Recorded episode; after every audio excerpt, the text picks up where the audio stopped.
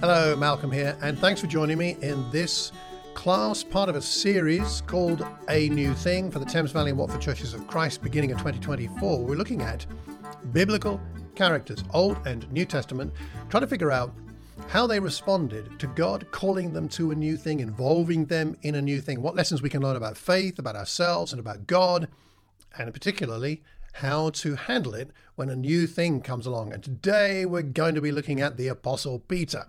I've subtitled this class, The Apostle of Hope. There's always hope for a new thing. That's something we see in the life of the Apostle Peter. I mean, what an amazing character he is. So much we could talk about. We're going to narrow it down a little bit today for the sake of time. But I think you'd agree with me that Peter's life is an inspiring example of how God doesn't lose hope in us.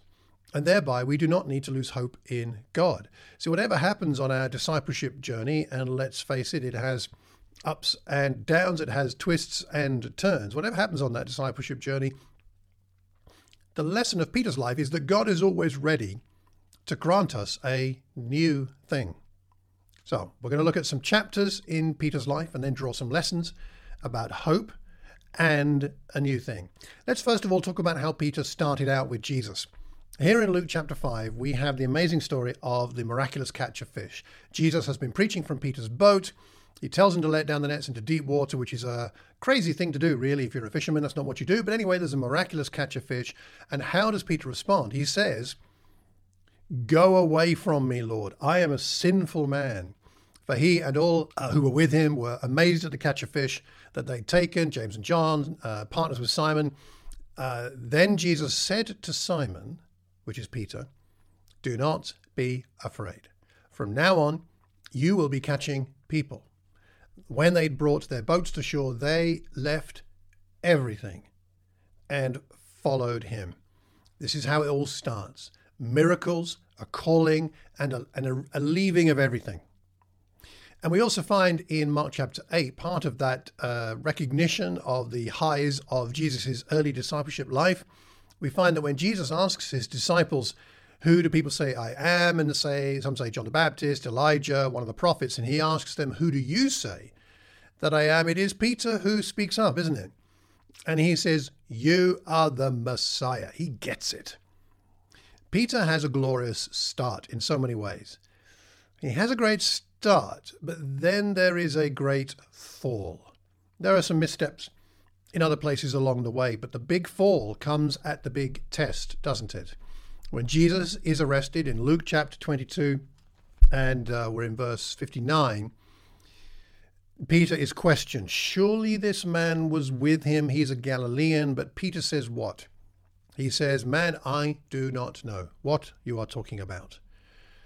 And at that moment, while he was still speaking, the cock crowed.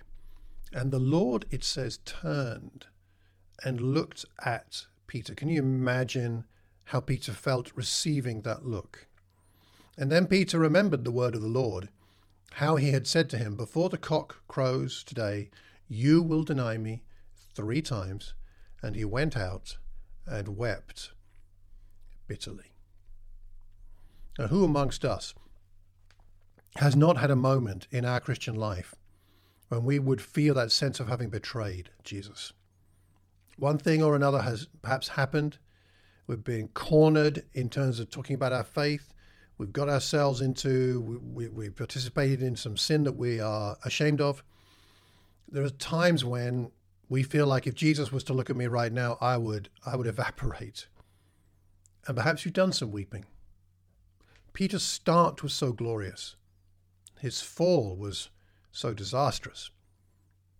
If you live long enough as a Christian, you're going to have those highs and you're going to have those lows.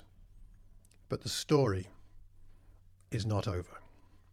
Let's talk about Peter's restoration.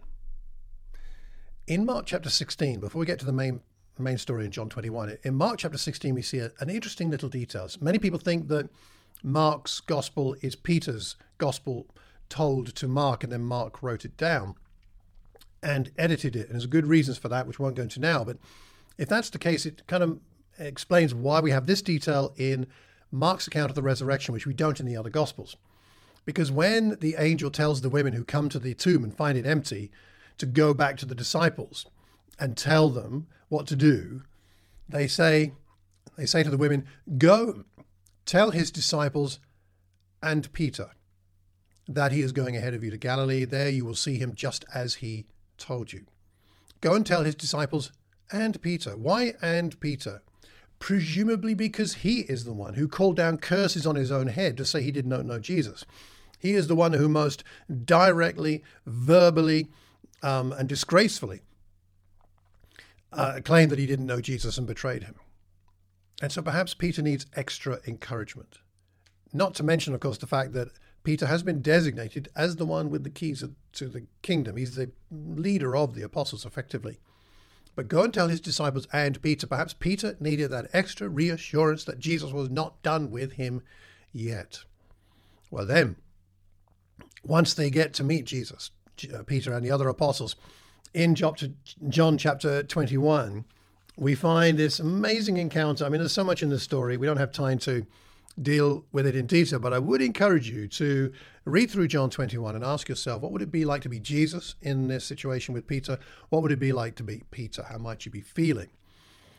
And Jesus cooks breakfast for Peter, and he serves him. They eat together, and then he questions him about his love. Do you truly love me?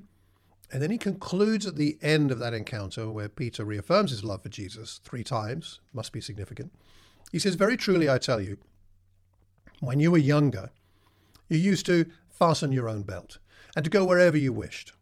But when you grow old, you will stretch out your hands and someone else will fasten a belt around you and take you where you do not wish to go." He said this to indicate the kind of death by which he, Peter, will glorify God. And after this, he said to him, "Follow me."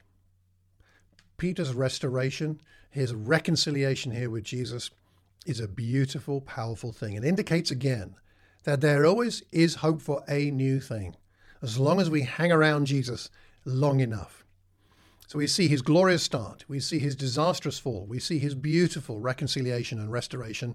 And now, after that, in the rest of the New Testament, we see his mission, Peter's mission, which is incredible. In Acts chapter 1, verse 15, before the day of Pentecost and after Jesus has ascended, it says, "In those days, Peter stood up among the believers," and he sorted out the next challenge they had. He stood up. I mean, he's the one who denied Jesus most vocally, but he's now the one standing up. He went from a place of shame to a place of confidence because of that restoration.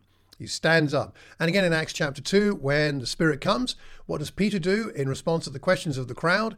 It says, "Peter, standing with the 11, raised his voice and addressed them." That's the vast crowd, and tells them about Jesus, his messiahship, repentance and baptism, and 3,000 get baptized. That's a pretty effective sermon right there. And he stands up confidently.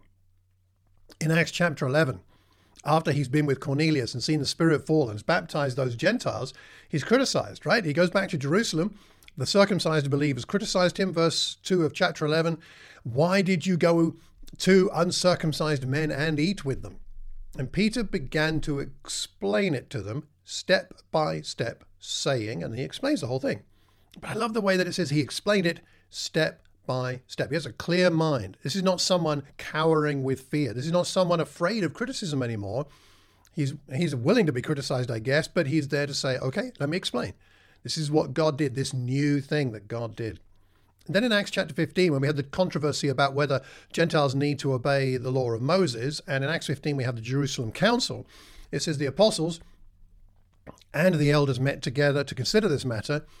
After there had been much debate, Peter stood up and said to them, and he gives his little speech right there. We see him standing up to be counted again and again and again. This is someone who denied Jesus and now has been reconciled and is being brought again and again and again into a new situation, called to new things by God, but he's ready to stand up confidently because he knows he and Jesus are secure.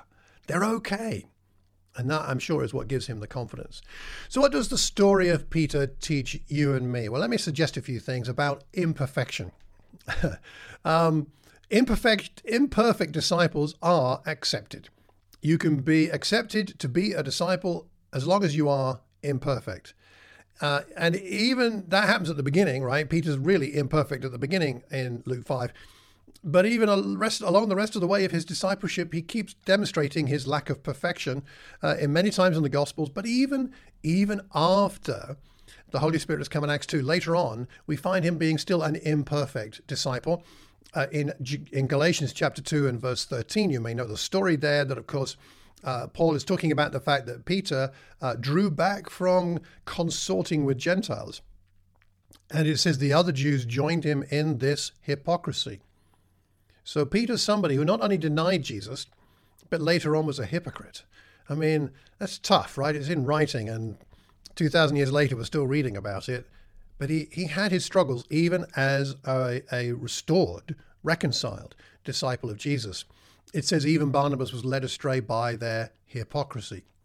Imperfect disciples are accepted at the beginning, and imperfect disciples are accepted along the discipleship journey, and imperfect disciples are the ones who are granted access to the heavenlies. Imperfect disciples are the ones who grow. I mean, Peter grows through all this. We see it again and again and again. And if you read the letters of 1st and 2nd Peter, which are amazing, you see how much growth that there has been in him, in his patience and his purity and his prayerfulness and his humility. Imperfect disciples grow because only perfect disciples don't need to grow, right? But you and I, we're not in that category of perfect disciple. No such thing, of course. Therefore, we have the capacity to grow into new things. Imperfect disciples are the ones who get to do new things because God is refining us for something new. Imperfect disciples are the ones used by God. They are the people through whom God shows his glory, because it's obvious that we are not perfect. Thereby God gets the glory as he works through us. And imperfect disciples, as I said earlier, are the ones who get to heaven. We need Jesus, and we accept that. A commentary I read on First Peter, written by Warren Wearsby, is entitled Be Hopeful. I'll give you this quote here from the commentary. He says, Peter is preeminently the apostle of hope, as Paul is the apostle of faith and John of love. In 1 Peter, we see some references to hope. I'll just read them to you here. You can look them up later if you like. In 1 Peter chapters 1 and 3 and in between, for example, blessed be the God and Father of our Lord Jesus Christ. By his great mercy, he has given us a new birth, into a living hope through the resurrection of Jesus Christ. He says also, therefore, prepare your minds for action, discipline yourselves, set all your hope on the grace that Jesus Christ will bring you when he is revealed. And then he says, through him, through Jesus, you have come to trust in God, who raised him from the dead and gave him glory, so that your faith and hope are set on God. Again, it was in this way long ago that the holy women who hoped in God used to adorn themselves. And finally, in your hearts sanctify Christ as Lord. Always be ready to make your defense to anyone who demands from you an accounting for the hope that is in you. We know, according to Romans chapter 5, verse 5, look this up later, hope does not disappoint. Our hope is in God. It's in Christ. It's not in ourselves. As Wearsby also says, it is not the fact of life that determines hope, but the faith of life. It's our faith in Christ that enables us to live a life of hope, not the facts presented, not the world around us, not the fact that everything is working out swimmingly, just as we had hoped. No, our hope is in Christ. Thereby we live a life of hope and can look forward to God doing new things. It's because of this hope that we have the courage to embrace new things sent from God. And we become a people ready to stand up and be counted, just like Peter, despite his mistakes. Let me conclude this before I give you some final questions with another quote from the commentary by Wearsby. He says this, "This confident hope gives us the encouragement and enablement we need for daily living. It does not put us in a rocking chair where we complacently await the return of Jesus Christ. Instead, it puts us in the marketplace, on the battlefield, where we keep on going when the burdens are heavy and the battles are hard. Hope is not a sedative. It is a shot of adrenaline, a blood transfusion. Like an anchor, our hope in Christ stabilizes us in the storms of life, Hebrews 6. But unlike an anchor, Our hope moves us forward. It does not hold us back. I love that paragraph. I'm going to put that in the show notes. It might be worth meditating on that and what it means for you and your local group. So let me conclude with a few questions for discussion in our local groups and for you to meditate on and pray about. Firstly, what stands out to you from Peter's story? The things that I've referenced, but also things you may know about the Apostle Peter. What stands out to you now at this point in your life from his story? Secondly, how would you assess the quality of your hope at the moment? Like internally, in your spirit, how is your hope? Is it thriving, or is it in need of some refreshment? How would you assess, thirdly, the quality of hope within your local group, your family group, your small group, your location, your church? How is the sense of hope in your group? Fourthly, what would help you to develop a stronger hope? What resources has God given you to develop your hope in Christ and in God so that you can have confidence in God doing a new thing? And how would a stronger hope help you to embrace the new thing that God is revealing to you and to your church? What difference would it make? Let me know what you think. You can email me at the email address on screen or in the show notes. I'd love to know what you think. Next time, we're going to talk about our final class, which is on the Samaritan woman. Which is going to be fascinating. But I do hope you found some things here from Peter that will encourage you and, give you hope. There's always hope for a new thing whilst we have Christ. And there's hope for you and your group that God can do great new things in and through you if we hold on to our hope in Jesus Christ. Till the next time, take care and God bless.